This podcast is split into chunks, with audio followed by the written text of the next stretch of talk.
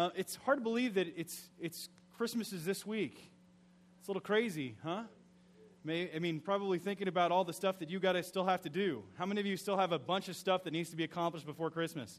How many of you have yet to do your Christmas shopping? All right. How many of you are completely done? Wow. I'm impressed. I'm impressed. Um, how many of you are just getting ready to have your Christmas party? I mean, you're ready to get ready to, your family. How many of you are excited about seeing your family for Christmas? How many of you are not excited about seeing your family for Christmas? All right? It's really bad when your family's right beside you and you lift up your hand and you just look at them. Right? I think some of us are a little bit like that. And we all have these Christmas traditions that we do. And, and um, I don't know what your Christmas traditions are, what you do with your family during the Christmas season, but we have several traditions in our home. Um, one of the things that we do is when we, we go and make our Christmas tree trek to Home Depot, um, we like to go get ornaments. And each, one, each year we get ornaments. Uh, um, each family member gets one ornament. And we get to, we, we have something that represents the year, what it meant to us. And we, we do different things. We like to go to the Christmas lights, like Linerts. How many of you take your family out to see the Christmas lights on Linerts Ave? Anybody uh, do that? How many of you, you know who you, where you should go if you haven't gone yet? Go to Mooseheart. Mooseheart, not that I'm giving a play for the fact that Mooseheart people, we have some here, but it's beautiful, except for the big giant Green Bay Packer head that's there. Okay? It's a great place to go and it's, it's well worth the, the money to go and take your family to see the Christmas lights. And, and I like seeing Christmas lights. I like having the Christmas food and the Christmas parties and going to Christmas parades. And uh, a few years ago, we had to go to a Christmas parade in Naperville, and it, it was a trip. It really was. Just seeing all of the stuff at this parade, and I'm watching it go by, and you see all of the different floats by all the different civic organizations, and you see all of the different displays that are going through. I mean, they had, of course, Santa and Mrs. Claus, and they're waving, and, and they also have, uh, they even had stormtroopers and Darth Vader marching in the Christmas parade. And I'm watching this, and I'm, I, I just stop and I think to myself, and I realize something. All of these things went by, and the one, what was the one thing that was missing? Jesus. Jesus. And, and I thought of that, and I'm like, you know, that's like saying we're going to celebrate the 4th of July without fireworks. That's like saying that we're going to have a football season without a Super Bowl. It's all these things. I mean, we, we forget the reason for the season, and we all get caught up and we get so busy with all the externals and all those other things that we forget the reason for our season, and that is to celebrate the birth of Jesus Christ. So, what I'd like us to do is pause for a moment, because undoubtedly, many of us, we don't mean to, but that happens to us. We get so busy caught up trying to think of Christmas lists and presents and holidays and Christmas cards and treats and how we're uh, trying to figure out the budget and the bills and all of these different things are coming and crowding at us that we forget to pause and think about the reason for Christmas. And that's Jesus. Jesus, the one true Son of God, who came to identify with us. He came to be born to die take our sins upon himself that we might have a relationship with Almighty God. It's a wonderful thing. So I'd like to give us some holiday tips from God's Word. Holiday tips on how we might seize the season. We might take advantage and reconnect with the God who made us and gave his Son to die for us that we might have a relationship with him. But before we go any further, let's pause and ask for God's blessing on our time together, shall we? Father, we come into your presence asking you to awaken our hearts to the reality of who you are. Lord, help us to hear your voice, to see your handiwork. Lord, we, we've been so busy dealing with all of our all of the, the, the hectic things of the season that we, we come before you now, pausing, asking you to open wide our hearts that we might see who you are. So, Lord, please help us to do what your word has laid forth, that we might experience the joy of a relationship with you, and that you came to die to give us. We ask your blessing on our time. In Jesus' name, amen. Now, uh, as I was thinking about this past week and I was meditating upon this, I remember I was surfing the web, and if you're anywhere on Facebook or on the web, you undoubtedly encountered the whole Duck Dynasty controversy. It is everywhere. And what, what, um, what's, what's amazing to me about this is not so much what he said, okay? He made some comments about homosexuality and sin, uh, sin in general, but homosexuality in particular. And that's not what shocked me. What shocked me is that A&E had a hard time with it because they know who the guy is. He hasn't changed. He's always been that way. He's always stood forth for truth. And whether, whether you like Duck Dynasty or not, what, what just blew my mind is just the controversy that has erupted above, around this whole deal. And I, and I was thinking about it. Why was it controversial? Well, it was controversial because he was speaking something from the Bible, first of all. And the Bible is the most controversial book there is. There's no other book more controversial. You can read almost anything except the Bible in a lot of places. And not only is it controversial because it talks about the Bible, but the Bible is also controversial because it talks about Jesus, and Jesus is the most controversial figure to ever walk the face of the earth. And if we're to seize this season, we have to stop and pause and try to na- uh, navigate through these controversies. And do you realize something? Jesus is as controversial now as he was 2,000 years ago. He's never not been controversial, ever. He's always been controversial. And what I'd like us to do is we're going to go back in time. We're going to get in the DeLorean.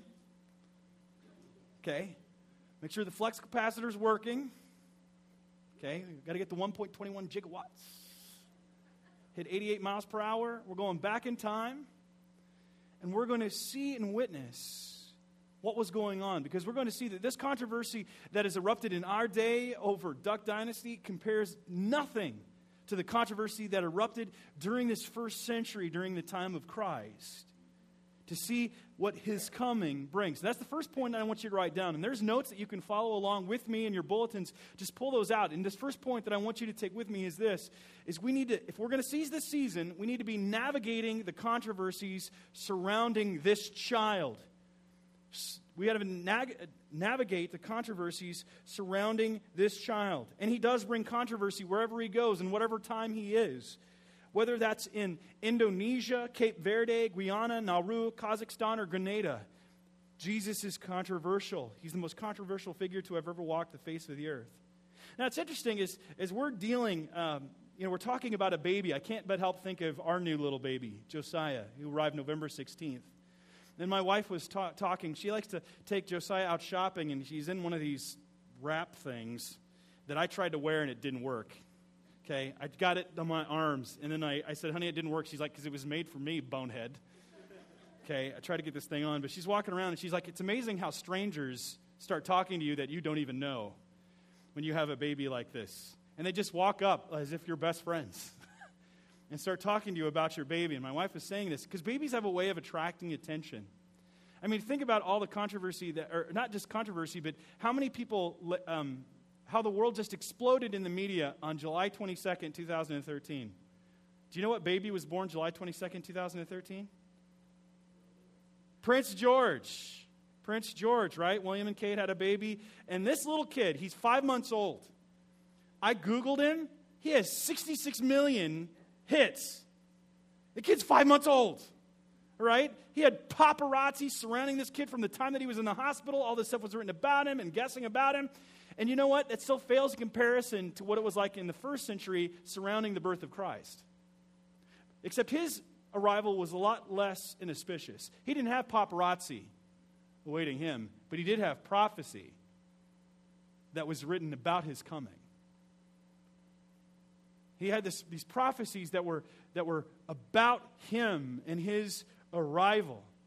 Now, see, that's one of the reasons why he is controversial because of the prophecies that were written about him before he ever arrived. Now, when he did arrive on the scene, it was very inauspicious. There was a census going on. So, all of the people of that like town that had been there historically had to go back into that town to be uh, counted in this census.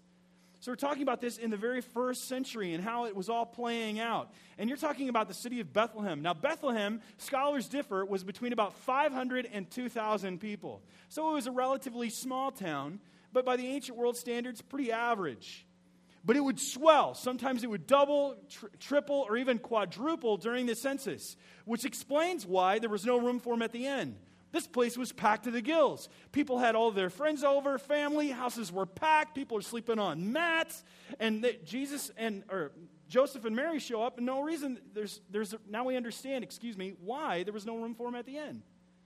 So they show up and and she's in full labor. She's going into full labor, and Joseph, I'm pretty sure, is pretty freaked out. He didn't have a lot of, I'm sure, experience with obstetrics. And yet he delivers this child in this stable, and they place this child in a manger when the shepherds then show up. Because the angels had appeared to him and eh, appeared to them while they're out shepherding their sheep, and they go to pay homage to this child.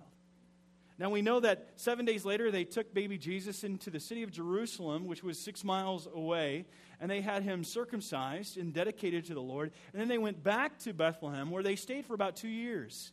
And it was during that time where the Magi showed up.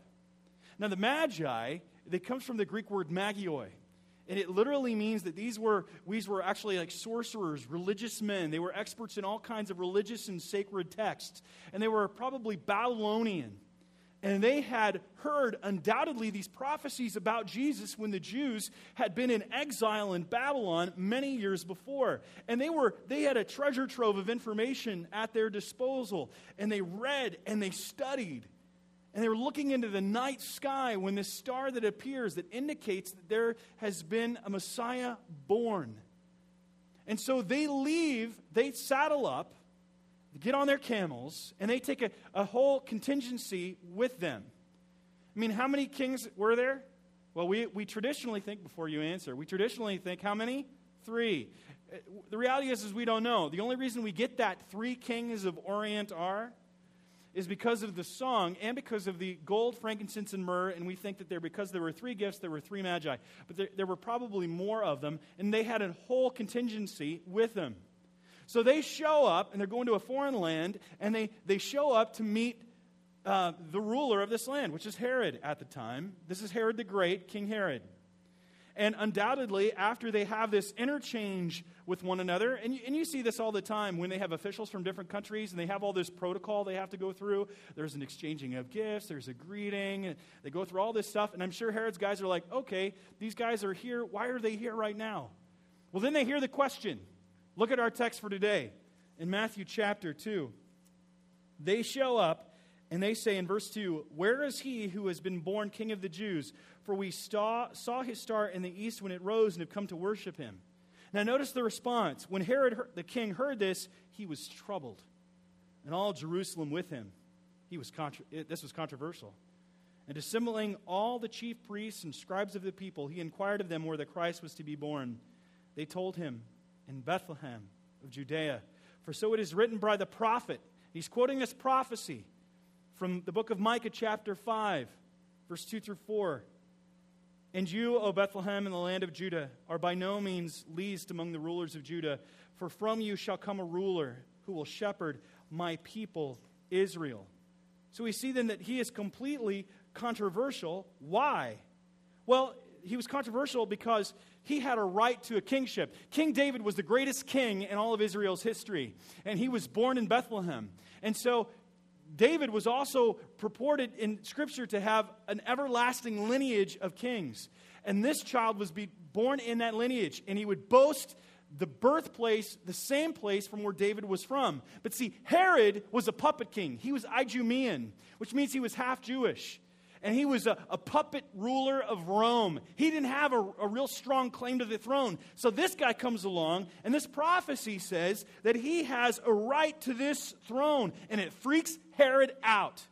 And Herod is a megalomaniac number one. I mean, this guy, if you if he had anybody that total that would had any possibility of taking his throne, he had him killed. And it meant his wife, it meant his sons, Matter of fact, Caesar even said that I would rather be Caesar, that I would rather be Herod's pig than his son, because he executed his sons if they had any threat whatsoever of taking his throne. This was a paranoid guy that wanted power at all costs. So we see that Jesus' birth and him coming into this world was controversial from the get go. The prophecies concerning him. And there's prophecies. These prophecies are things that God wrote in His Word about things that will come true. Some of them came true at His first coming, and some will come true at His second coming. But God has laid forth in His Word what will happen at the end of time. He has laid it forth for us. Now, we don't know all the details, but we know that He's going to bring it to completion in His way. So Christ is seen as a threat because of the prophecies that are surrounding him, but he's also seen as a threat because of the position he occupies. Because of the position he occupies. Because he is the true king, the coming king, the one who would be the ruler of all. And we see not only of the ruler then, but of the ruler now. That he is the one true king. And at his word, this is what the Bible says in Philippians chapter 2. Check this out. Therefore, God has highly exalted him and bestowed on him the name that is above every name so that at the name of Jesus every knee should bow in heaven and on earth and under the earth. And every tongue confess that Jesus is Lord to the glory of God the Father. Because of the position that he occupies, that he is the coming king, the ruler who is entering into this world. Now, he is the king, whether we recognize him as that or not. Now, many of us treat Jesus as the British treat Queen Elizabeth. In that, we give honor, we'll give verbal recognition, but the reality is, like Queen Elizabeth, she really has no power. The power is in the prime minister. So we give a verbal recognition, but we don't really doesn't really mean anything. And that's how many of us treat Jesus. We give a verbal recognition, hey, you're the king, you're the one who's true, but our life doesn't reflect that truth. And God is saying to us, no, your life needs to reflect that truth. Now, thirdly, he is controversial because of the power he wields. He has complete and absolute power. He is omnipotent. There's nothing he cannot do. Earthly rulers have their limit, whether that is by government, constitution, or geography. However, Jesus has no boundaries whatsoever. There's no arena over which his lordship is not after his resurrection from the dead and before he ascended into heaven, he said this in Matthew 28 18. He said, All authority in heaven and on earth has been given unto me. That he has complete power. Now, he allows evil to occur. Some people say, if God is so good, then why doesn't he stop evil? The reason is, is he, he has allowed it to occur and he will stop it at a point in time. But he is also a God who is not removed from evil, but made himself susceptible to the very evil that we experience by taking on flesh and suffering at the hands of evil to show his judgment upon it and to show that he is placing himself in our stead with us to identify with us so that we might be brought to God and that evil might be defeated. So he's not a God that's removed from our suffering, but is intimately acquainted with it. That's why the, it was so essential for Christ to be born man, that he could be identify with us and experience the, the pains and the frustrations that we experience. That he's not a God far removed, but he's a God intimately acquainted. We've all heard the phrase, you know, it, it'd be different if you walked a mile in his shoes or her shoes. See, Christ was stepping in to walk with us and experience what we experience, except he himself did not sin. He's controversial not only of the power he wields, but of the purpose he serves.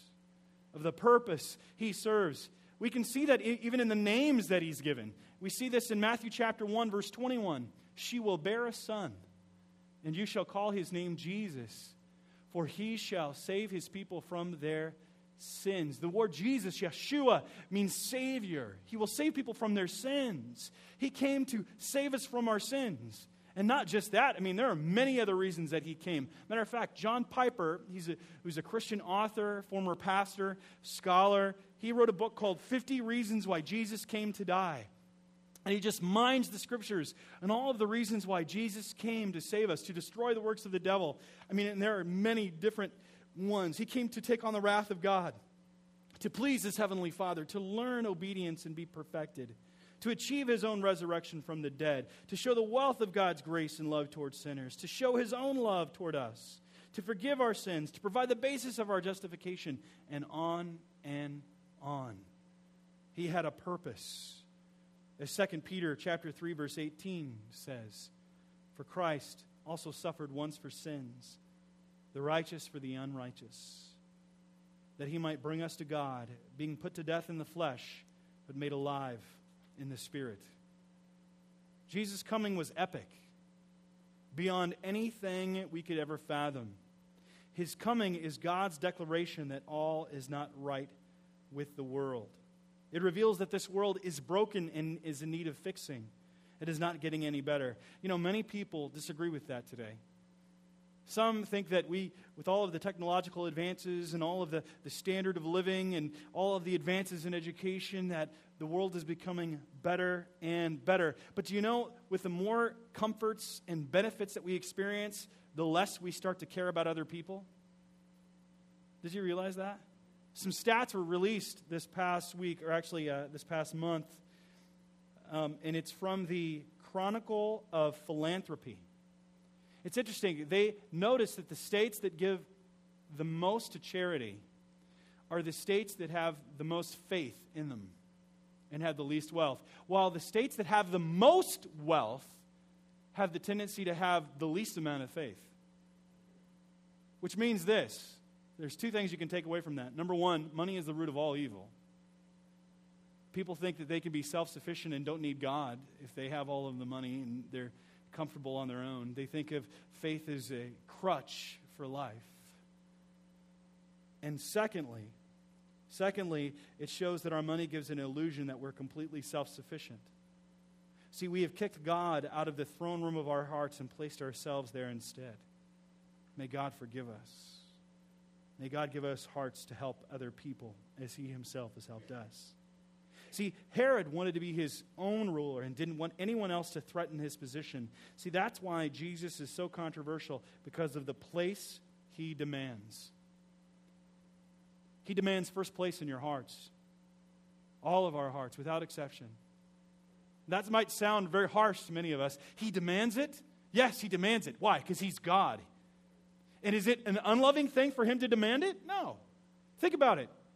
When you, if you have small children, as I do, and I demand them not touch the oven when it's hot, am I unloving? If I demand that they don't have that extra cookie after they've been eating sugar all day, am I unloving parent? No, I'm an loving parent because I am giving them instruction. I am demanding because I do love them. And God demands that to have first place in our hearts because that is what He has done. He has given us everything because He's given us Himself. See, what most people fail to realize is that God is the gospel. He is giving us Himself, which is greater than anything else than this world could ever offer. God Himself is the gospel, and the gift that He gives is His Son. That we can have a relationship with Him. That's why some people see Christ as a threat and others see Christ as a treasure. He's a threat because he, he challenges our way of life and he's judging our sin. He's demanding repentance. But he's a treasure because he, he, he died on the cross for our sins, knowing that we could not pay a price. Only he could. And he bought us by giving himself for us. He is a treasure. But I digress. He's the greatest treasure man has to offer, which would explain why the Magi were so intrigued to make a journey to Israel. They wanted to see this king that they had heard about and studied. And we can imagine what it was like for them studying holy books, undoubtedly hearing about the prophecies from Jews that they'd interacted with over the years. The tales about him had drifted down through time.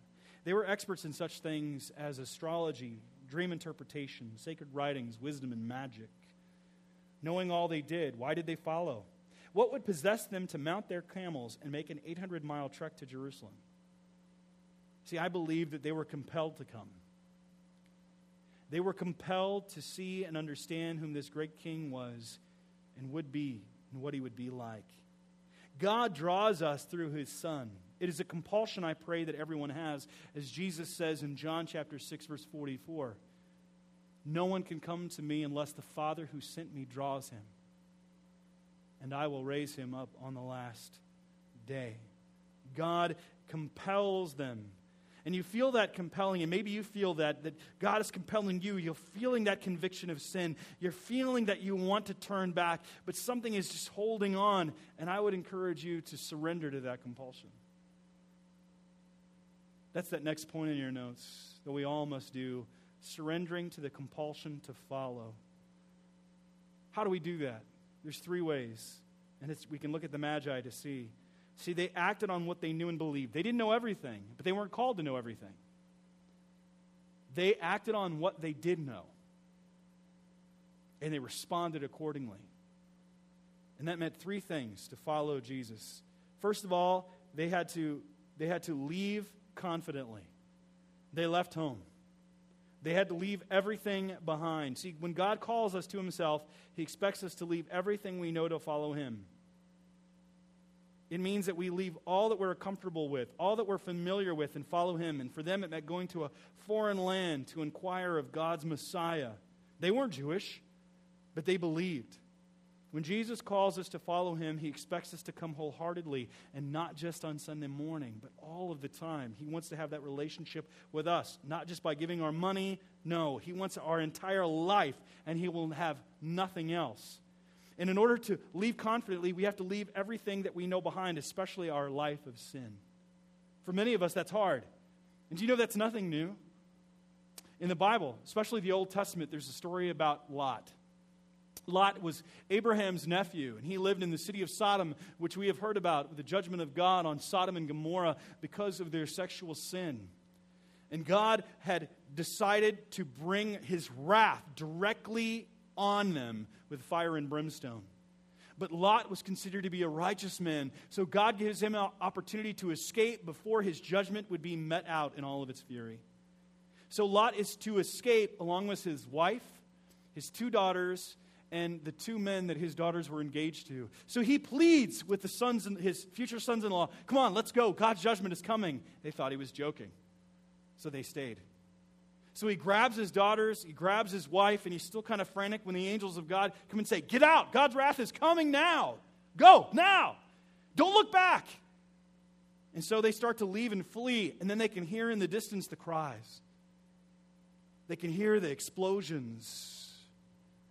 And they're sensing the, the fear. The, the hair is standing back on their head. The adrenaline is, is moving. They're grabbing their stuff. They're running for their very lives. And then Lot's wife does what she wasn't supposed to do. She turned back to look. And when she did, she turned to a pillar of salt. Now, the point of that story is to show what it's like after God has freed us from our life of sin when we look back and turn to it. We become ineffective. See, when God calls us to leave our life of sin, we're not to turn back to it. We're to leave it. Yeah, we're going to have struggles. And we have to learn to put to death the misdeeds of our flesh, to take up our cross daily. Each one of us do. There is not one perfect person in this room. We all have struggles. We all have dents of disobedience. We all have areas of sin in our life, but we continually put that to death as we surrender it to God and we continually press on to the life that He has for us, taking the next step one at a time, and they're hard steps, and they're painful steps, and sometimes they're baby steps, and sometimes we're going to fall, sometimes we're going to trip, sometimes we're going to falter, sometimes we're going to have to face the consequences of our actions for, for a long time because of the choices that we made. But there's still forgiveness, and we get back up and we continue walking step by step in the new life that God has for us. But don't turn back to that life of sin, don't go back to it because it offers nothing but death. That's what he's saying. Leave confidently that life of sin behind. Don't try to think that you can keep doing, having your sin in God. It doesn't work. It's like taking two magnets. You ever taken two magnets? And you, you take the two positive sides of it and you put it together, what happens? They repel, right? No matter how much you try to get them to stick, they don't stick. One has to be negative and one has to be positive, right? See, this is the way it is with your sin and the life of God. You can't get them together. they always repel each other. You can't hold on to your sin and have the Savior at the same time. No matter how hard you try, you can't make them stick.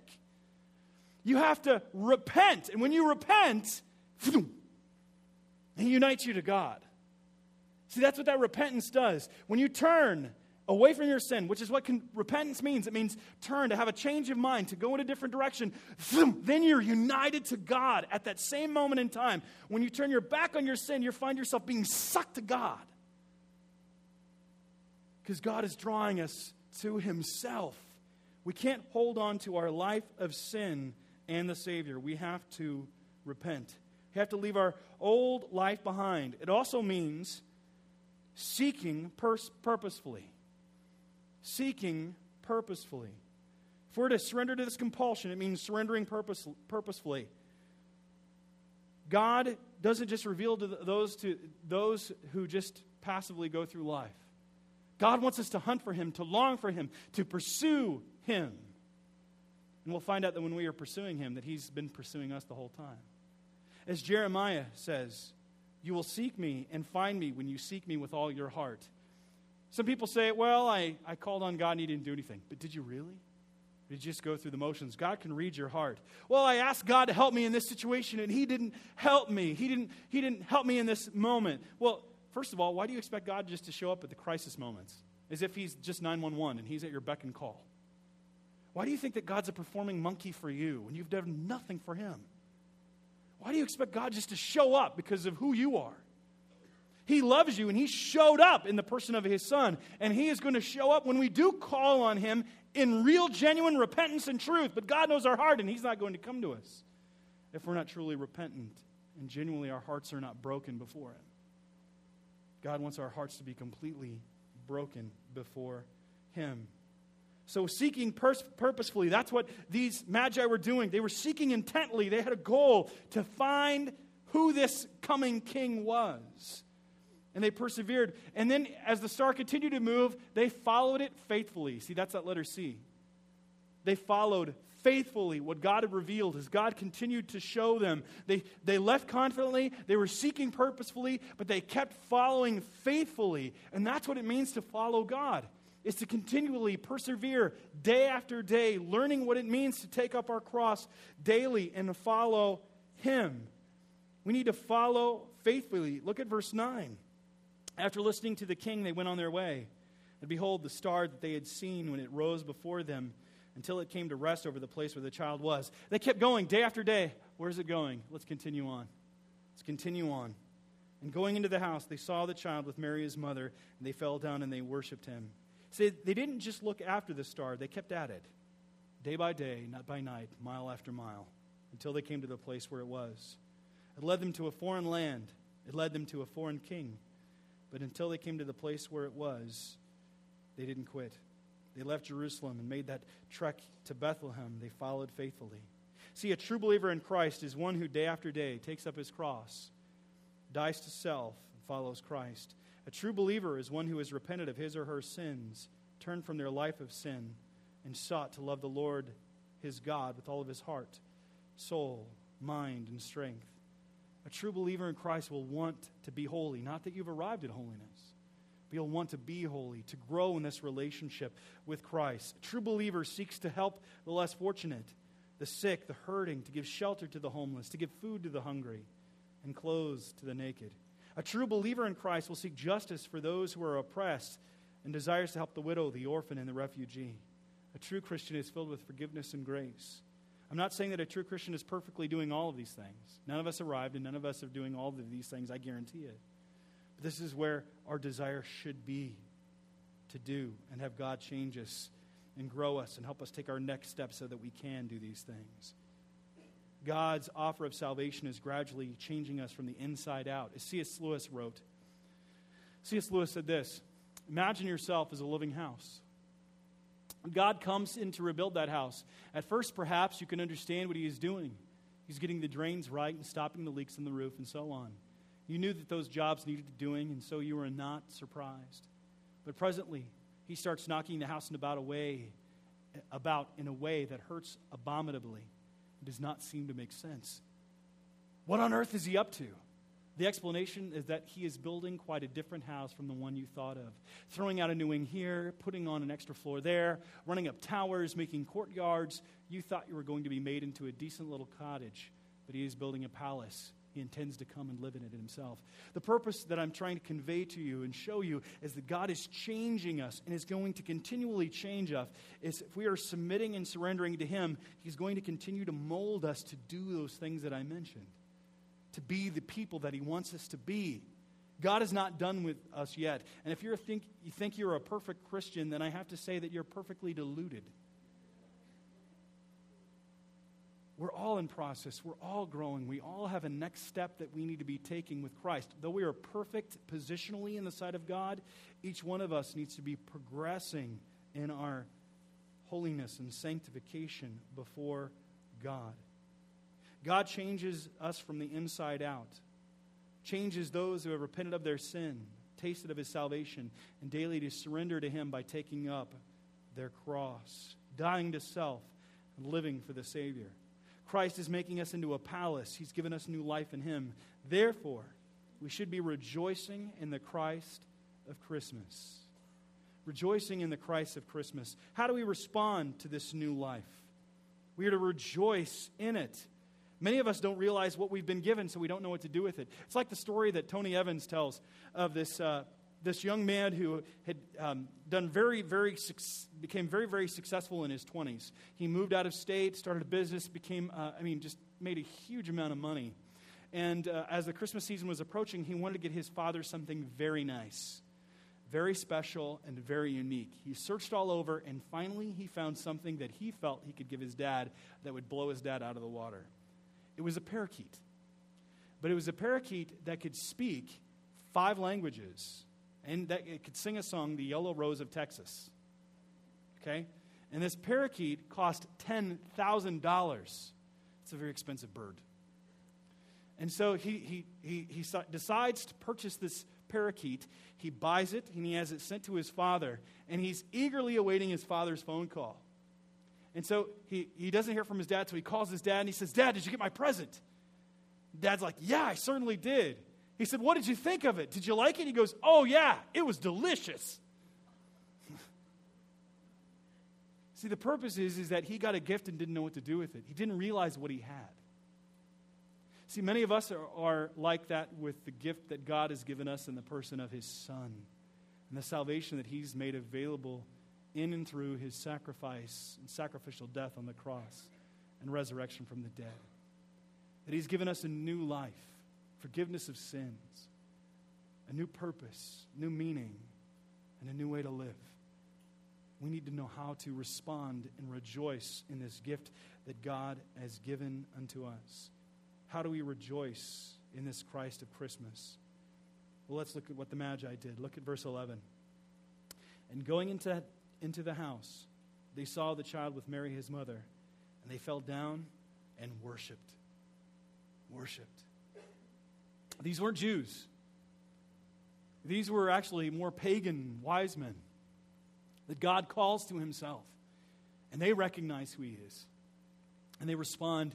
And rejoicing in the Christ of Christmas, the first step to do that is worshiping the King worshiping the King, giving him the essence of who we are. You know, we all worship something an ideal, a person, a figure, our work, our success, ourselves. Something. We all have something on the throne room of our hearts that dictates the decisions that we make on a daily basis. And God demands to have first place. Because if He is not on the throne room of our hearts, then we are guilty of idolatry. He desires to have first place. And how do we respond to this relationship that God has given unto us and this great gift? We, we, we respond by worshiping the, Christ, worshiping the Christ of Christmas, this King. He alone is worthy of our praise. Secondly, we're to make sure that we are giving our gifts. Giving our gifts. Look at verse 11. In going into the house, they saw the child with Mary, his mother, and they fell down and worshiped him. Then, opening their treasures, they offered him gifts gold and frankincense and myrrh. The wise men didn't, did not arrive at the time of Jesus' birth in a manger, but up to two years later when Jesus was living in a house. If we see that in verse 16. They honored him with their gifts gold and frankincense and myrrh, which is why people, as I mentioned earlier, think that there were three wise men. Now, the frankincense is a resin used ceremonially for the only incense permitted on the Jewish altar. Myrrh is a sap that is used in incense as a stimulant tonic, and gold is obviously just that gold. So they gave their gifts. Now, the question that I have for us is this what are we giving God? What do we give God? You know, it's interesting. I don't know how it is in your office where you work or your school, but chances are you might have a Christmas tree there. And under that tree, there might be presents. I've been in places where they have those. You've been to the office where you see those beautiful presents under the tree, and then you go up and you shake the present, there's nothing in it. Right? It's just for show, right? You know, that's what many of us give to God. We have it all wrapped nice, but there really there's nothing in it. We don't give God the essence of who we are. We just pay lip service. We give outwardly. We just give the illusion, the paper, but we don't give what's in the heart. God demands and wants our heart. He wants our heart. He wants us to give our gifts. Thirdly, we're to make sure that we are listening to the Lord. Look at verse 12. Being warned in a dream not to return to Herod, they departed to their own country by another way. God was speaking to them. The completion of his canon wasn't done yet, and God was speaking to them in a dream. God still can speak in dreams. That's not his primary means of sharing and speaking. Primary is through his word, through prayer, through other people, through the preaching of his word. But there are moments that God will speak through a dream. And they listened and responded accordingly. Now, as I say that, just as an aside, it, whatever God says or you feel communicates to you in that moment in time, it will never contradict his word. If it contradicts his word, he didn't say it. Period. Okay? That's just the aside there but listening to the Lord. You know, many of us don't do that. Many, we, most of us have cell phones. You ever had someone call you and it's really inconvenient? What do you hit? Ignore, dismiss. You know, God's calling. You going to take his call? Or do you hit ignore, dismiss? When his promptings of his, of his spirit are, are sharing with you and, and you're like, it's really inconvenient now, God. I, I don't want to do it right now. I don't want you in my life right now. I'm just going to ignore and dismiss. Don't ignore God's calls. He's worthy to receive everything that we have. We must make sure we are listening to God when He speaks to us through His Word, through His preaching, through prayer, through His people. Lastly, I'd like us to look at verse 13. Now, when they had departed, behold, an angel of the Lord appeared to Joseph in a dream and said, Rise Take the child and his mother and flee to Egypt and remain there until I tell you, for Herod is about to search for the child to destroy him. I told you that he was a paranoid, paranoid uh, megalomaniac, and he wanted to destroy anyone that it was a threat to him. And, and, and today we still have that. If you stand for Christ and you stand for what is true, people will come against you. It's inevitable. So if you're to be rejoicing in this Christ of Christmas, I have to tell you and right now that you need to be prepping for persecution.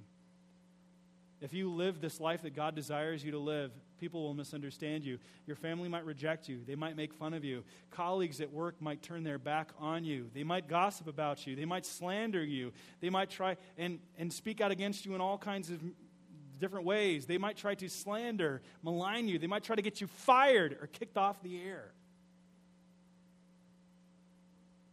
We need to understand that this is nothing new. Jesus said, This, this world hates me and it's going to hate you because you're a follower of me.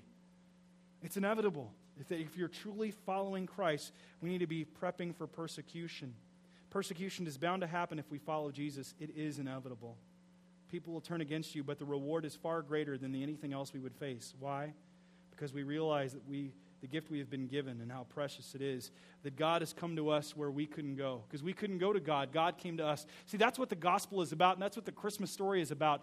God came to us because we couldn't come to Him. I want to conclude with a small video. We're going to see if it works. We had some problems with it earlier, but I am a sucker for stories of GIs coming home for the holidays or GIs coming home, period. I don't know if you've seen these videos where a GI comes home and he surprises his or her family There's one story that I, I want to share with you. This took place in October of 2012 at a Georgia Bulldogs and University of South Carolina Gamecocks football game.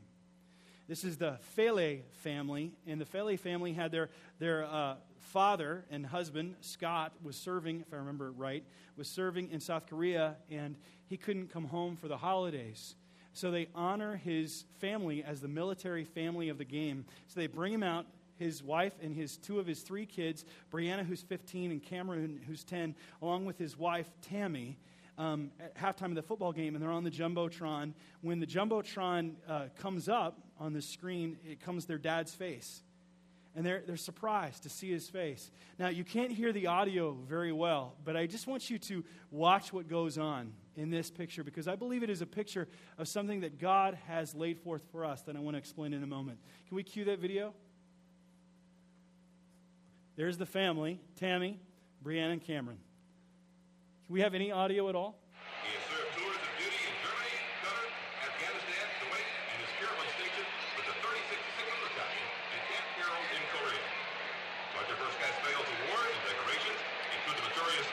Now, you can't hear exactly what's being said, but they're showing that there's the family at the stadium. And, and the announcer is describing the dad, where he's serving, and how much he longs to be at home, and they're honoring the family.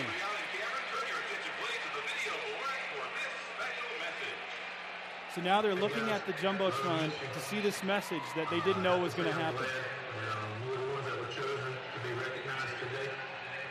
People don't realize the sacrifices that you guys make as a family to myself and to the military. Um, to my wife, the sacrifices you make are, are, are just unbelievable. You, you sacrificed your job, you sacrificed your friends that you grew up with, and especially getting to be home with your family. And to my children, I just can't believe the stuff that you have to go through. It seems like every time that you get into a new school and you make new friends, we turn around and have to leave most fathers pride themselves in wanting their family to look up to them. But I have to admit that I'm the one that looks up to y'all. Um, I'd like to thank the University of South Carolina and the Columbia Metropolitan Airport for giving my family this opportunity. And this is something that we'll remember for the rest of our lives.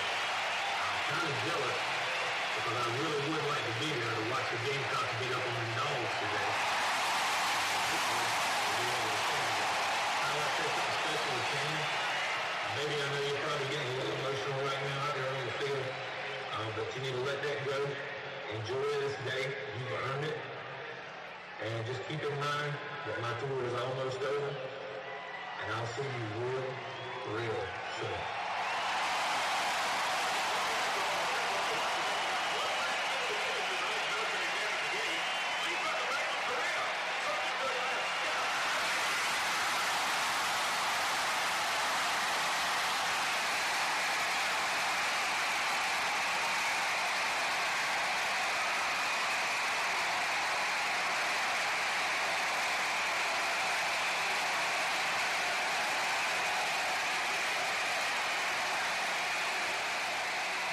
It. It's a great picture. See, the picture that is of that God had to come to us. We couldn't go to him. See, that family couldn't go to see their dad. And he said, I'm going to be there real, real soon. And in some ways, it's just like prophecy.